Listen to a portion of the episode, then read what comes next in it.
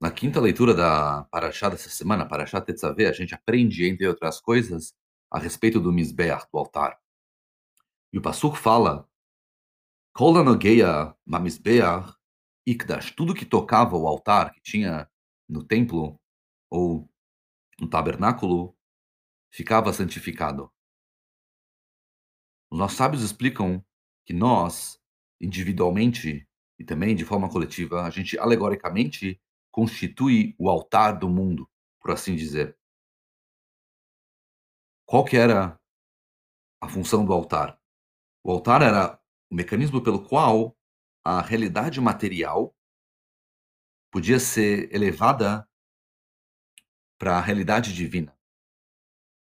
Da mesma forma como a gente é comparado com o altar, cada um de nós tem a capacidade e, portanto, também a responsabilidade de elevar o mundo material e usar ele para para aspectos divinos santos.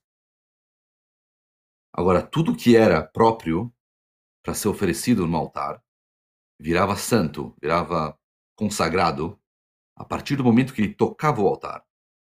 Quer dizer, tudo que podia ser oferecido não podia e tocava o altar a partir de, de, de, ter tocado o altar, não podia se dessantificar e o ser usado para coisas mundanas, por exemplo. Se você trazia um animal, o animal tocava o altar, você não podia pegar esse animal e fazer coisas mundanas com ele. É, trabalhar com ele, etc. Vender a carne, de, é, coisas do tipo. Não, ele tinha que ser usado para coisas santas. A partir do momento que tocava o altar. Da mesma forma, a gente tem que se esforçar e tentar imitar o altar nesse aspecto. A gente tem que tentar ficar tão saturado com uma consciência divina, de tal forma que tudo que a gente toca, tudo que a gente entra em contato, né, no nosso dia a dia, com a condição de que é seja próprio, né, permitido pela Torá para ser usado, vai virar de forma que não, não seja impossível desvirar, vai virar santo, vai virar é, sagrado, de, e ser impossível voltar para o aspecto mundano dele. Da mesma forma que o altar, certo? O altar, to se tocava algo no altar, não podia mais usar aquilo para coisas mundanas. Ou seja, tudo que a gente é, toca entra em contato, é, a gente consegue fazer aquilo santo e não volta para o aspecto mundano. Ou seja, vai ficar infectado, por assim dizer, pela nossa santidade. E dessa forma, quando a gente vai tocando as coisas,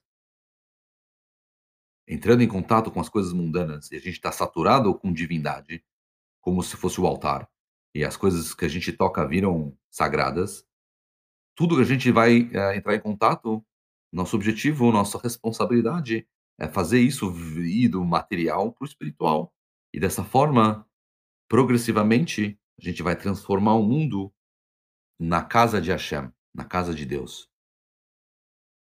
Deus deu para a gente esse mundo material com o objetivo que a gente transforme ele em um mundo santificado, para que Hashem, para que Deus possa se sentir em casa aqui embaixo.